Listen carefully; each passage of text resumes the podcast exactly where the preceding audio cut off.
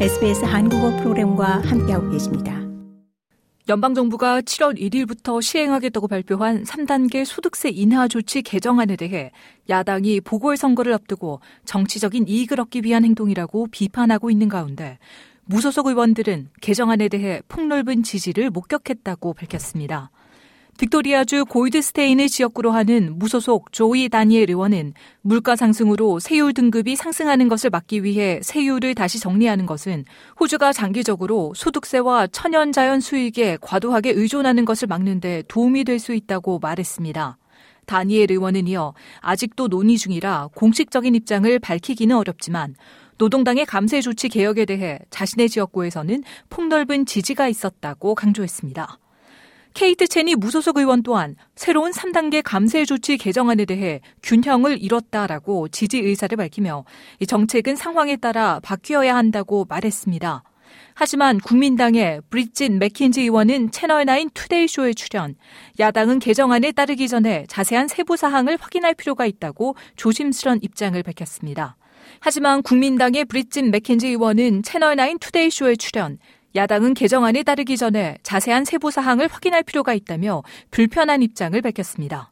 그러면서 이번 개정안은 3월 2일 보궐선거가 시행되는 던클리에서의 승리를 목적으로 하고 있다고 지적했습니다. We are absolutely committed to those structural changes. This fundamentally turns those on its head and means Australians will be paying 맥켄지 의원은 구조적인 변화에 대해서는 절대적으로 전념하고 있다라며 근본적으로 이러한 변화는 호주인들이 앞으로 10년 동안 280억 달러를 더 지불하게 될 것임을 의미한다라고 말했습니다. 연방 총리는 보궐선거에서 승리하기 위해 공약을 버리고 자신의 청렴성을 망치고 있다라며 우리는 세부 사항을 확인하고 표결에 임하기 전 우리의 입장을 확실하게 하는 것으로 올바른 일을 하겠다라고 강조했습니다. 한편 앤소니 알바니지 연방 총리는 지난 25일 제3단계 소득세 인하 조치에 대한 수정안을 발표했습니다. 노동당 정부는 당초 7월 1일부터 연소득 4만 5천 1달러에서 20만 달러에 이르는 모든 납세자에게 적용됐던 세율을 32.5%에서 30%로 인하한다는 전임 자유당 연립 정부의 방침을 그대로 시행할 것이라는 입장을 밝혀온 바 있습니다. 하지만 알바니시 정부는 물가 상승으로 생활비 압박에 시달리는 중저소득층에게 도움이 되도록 고소득층에 대한 세제 혜택은 축소하고 저소득층의 세금 감면 혜택을 확대하는 방향으로 급선회했습니다. 이에 따라 18,201달러부터 4만 5천 달러까지 적용되던 최저세율이 19%에서 16%로 내려가고 연소득 4만 5천 1달러에서 12만 달러까지의 과세 구간은 13만 5천 달러까지 확대되며 세율 또한 기존 32.5%에서 30%로 낮아집니다.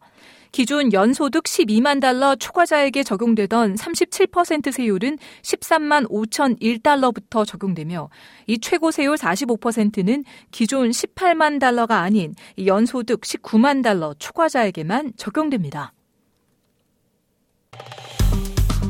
좋아요, 공유, 댓글, SBS 한국어 프로그램의 페이스북을 팔로우해 주세요.